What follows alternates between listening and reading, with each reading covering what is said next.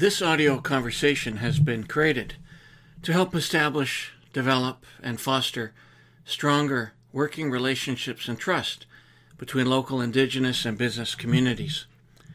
These collective efforts are being implemented through a labor market partnership project funded by the Government of Canada and the Province of British Columbia. We wish to thank our funding partners for their support and encouragement towards building stronger business and cultural relationships between local Indigenous and business communities.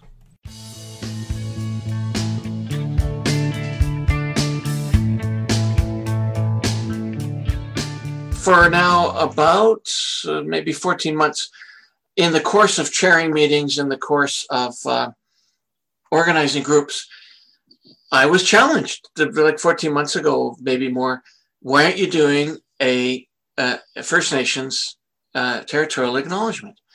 To which I had no answer. So this would have been last, maybe September, like a year ago, September, when I was first challenged with this. And I said, oh, that's great. I mean, and I started to research. And my initial conversations were with Adam Olsen, the MLA out Peninsula way. And he really helped bring some understanding for me as to what it is, why are we saying it, and what should one think about doing. And then I did that, and I was challenged by some folks because I didn't want to just read the script. You know, I wanted to personalize it and make it mean something. Some folks were not comfortable with that. Those were the early days. Those kind of the earlier days of the acknowledgement being more widespread rather than just a sort of at a high level government level. And then, of course, COVID comes and we start meeting like this all the time. And then the question became for a while, at least was posed to me, well, are we doing the acknowledgement anymore? And of course, the answer is yes. Of course, the answer is yes, because it isn't just a territorial acknowledgement. It's a reflection on one's relationship to First Nations. So when I chatted with you maybe a month ago, you just talked so eloquently about why and the reasons. And so I'd like to capture that.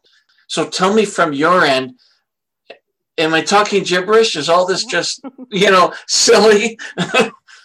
Well, firstly, I'd just like to say that the process that you're going through to try to figure it out is in itself a valuable thing. And I think with territorial acknowledgements, they sort of ground us. If you start with a territorial acknowledgement, you're saying, okay, where are we? What are we doing here? So it's a grounding exercise at first.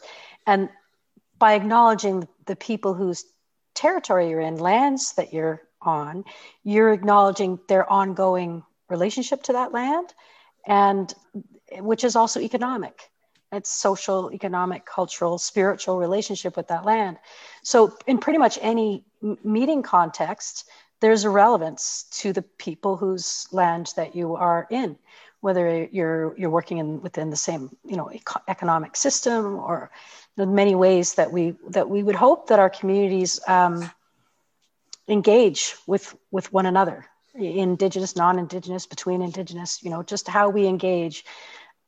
So it's important, I guess, to make sure you do it, but how you do it can cause a lot of angst to people. Yep. And I've experienced the same thing. I've had times when I know I'm going to be on a stage and I have to make the acknowledgement when it's my turn to speak, and I'm not sure how to pronounce it, and or if I'm traveling somewhere and I'm not sure exactly of which nation or nations or what I might be stepping in if I acknowledge one and not another one. Yeah. So that I recognize that it's not always an easy thing to do, but the looking at websites and doing a little bit of digging to check is also kind of part of you're learning about the people of that place. So you're taking the time to learn a little bit more deeply about the place that you're going to and that you're going to speak in. Mm-hmm. So again, you're bringing those people back in, the people who you're acknowledging back into the conversation, into the room, their presence is acknowledged. So getting it exactly right, and I think I've shared this with you before, is not so much important as your intention for doing it. Right. Right. Oh, that's so important to hear and understand. Yeah, and people every time I've witnessed a territorial acknowledgement in the presence of an Indigenous person or Indigenous people, invariably they are pleased that it was done. And even if there's an error, you know, especially, and when you're really unsure, you can be, you could call the First Nation and ask, you know, I'm doing an event at such and such, and I want to acknowledge the territory, and I'm asking you, is this within your? I'm thinking it's within your territory. Could you help me with that? Right. They would be super pleased to have to get that question. And I think that one other thing I mentioned before, that sometimes people can acknowledge too broadly, in a way that can come across as losing the unique individualism that communities have. Like, for example, to acknowledge Coast Salish territory, unless you're kind of in an international setting and you're referring to, you know, the bigger thing, then you're kind of just, you're lumping quite a large number of First Nations into one, and you're kind of erasing that the one whose territory you're actually in. So taking the time to figure out whose territory you're in, it's obvious sometimes there's a reserve situated within, you know, but it's not cleanly aligned with school districts, for example, or electoral districts. And we're neighbors, we're not inside municipal boundaries, right? So when you're, but the traditional territory is the underpinning of it all. And it's fair to say that there are areas where it's overlapping.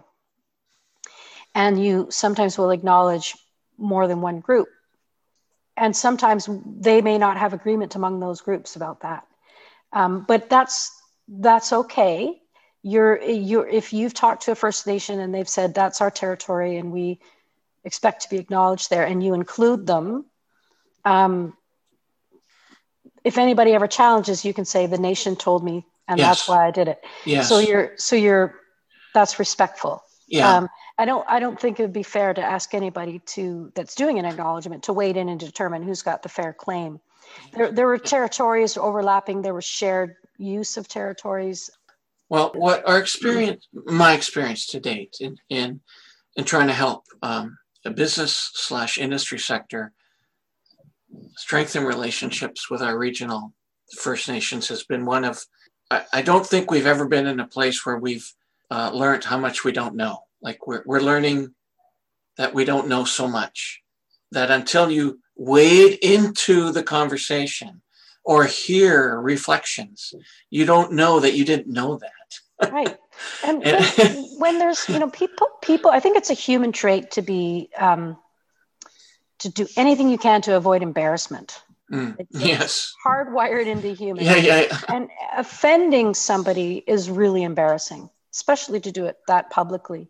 So people will sometimes err on the side of not acknowledging because they're afraid of acknowledging incorrectly. And if you could do in a situation like that, when you're completely lost as to whose people, whose territory you're on, you could say, I would like to first start by acknowledging that we are on Indigenous lands, that the first peoples of this country were here before us.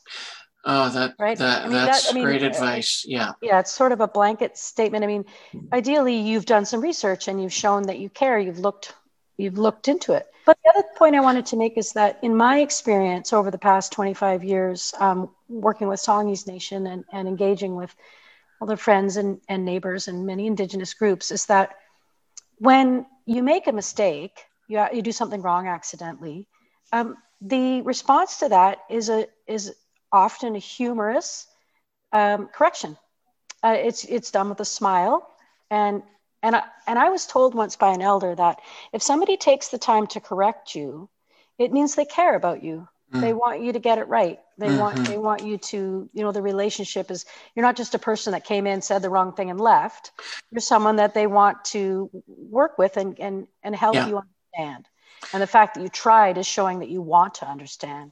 And whenever you're unsure, when you say that, you know, another key thing is speaking from your heart when you're doing an acknowledgement. Mm. So if you say, I want to acknowledge the people of this land, and I'm unsure how to pronounce the name, and I don't want to say it wrong, but I'm going to try. Like that, you know, you'd never insult a community by being honest. What another characteristic of this process from my end has been how a tiny bit of learning has ignited a ton of learning.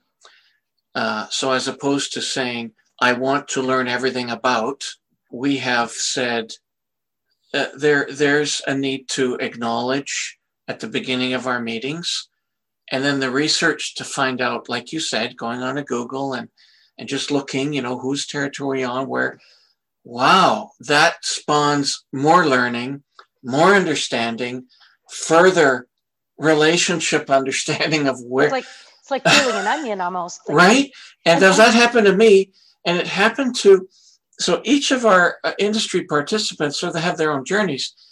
And for one of them, an HR person from a major manufacturing company, it's changed her life. Actually, she has she's now researched and learned, and has become the representative for how to deal with Indigenous peoples, because this is a global company, and how to embrace them in the workforce because of this simple. I'd say simple.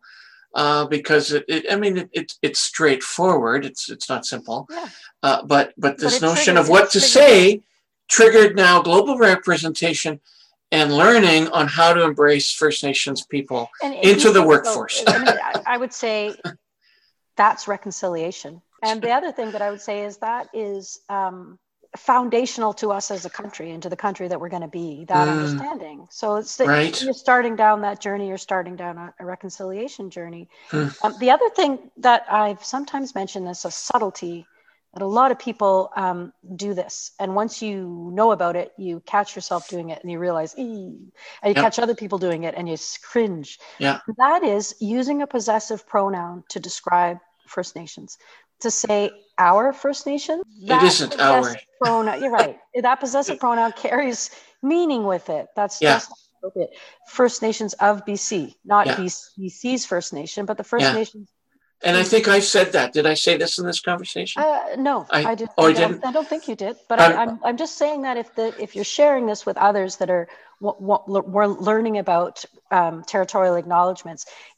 That's the time when it would be easy to accidentally do that. Say, I'd like to acknowledge our local First Nation. You're wanting to acknowledge the nation whose territory we're gathered in. And there's another subtlety is that people need to remember when you're speaking and you say we, in the context of we Canadians, we society, that is Indigenous people too. So when people say we and then say us and you, you just kicked people out of the we, you've othered them. So those pronouns. I mean, we got to worry about pronouns with gender, but those pronouns are important too. And we're talking about our society. That's extraordinarily valuable advice, commentary, because of the societal collapse in the U.S. I'd say for the last 4 years. There's obviously been an increased awareness around systematic racism, and I happen to believe it exists in Canada, specific to to the First Nations communities, and it's something sometimes we just never address. And we actually had Mavis talk about that specifically, about this racism in the workforce, and this kind of dialogue around words and how we describe a people is important to dealing with that racist undertone. Yes. As soon as you say our. Yeah, you know? It's that when people don't understand structural racism, they think, oh, that means that the system was designed to be cruel. What structural racism means to me is when the structure was built, it inherently included biases. And those biases disadvantage segments of our population, and that is structural racism. The racial bias that snuck its way in. So reconciliation is also all of the people and the good people in public service right across this country. And I've spoken with people and I'm just in awe of their commitment to find and correct those biases that they're seeing within their processes, their their procurement systems. You're doing it with your group of industries is they're looking at their procurement procedures and going, where is there structural barriers within this? And that is breaking down. That's breaking down structural racism. It's an honor to met all of you and for the learning to be lifelong. So Christina, thank you very much for this. This is great. You're welcome.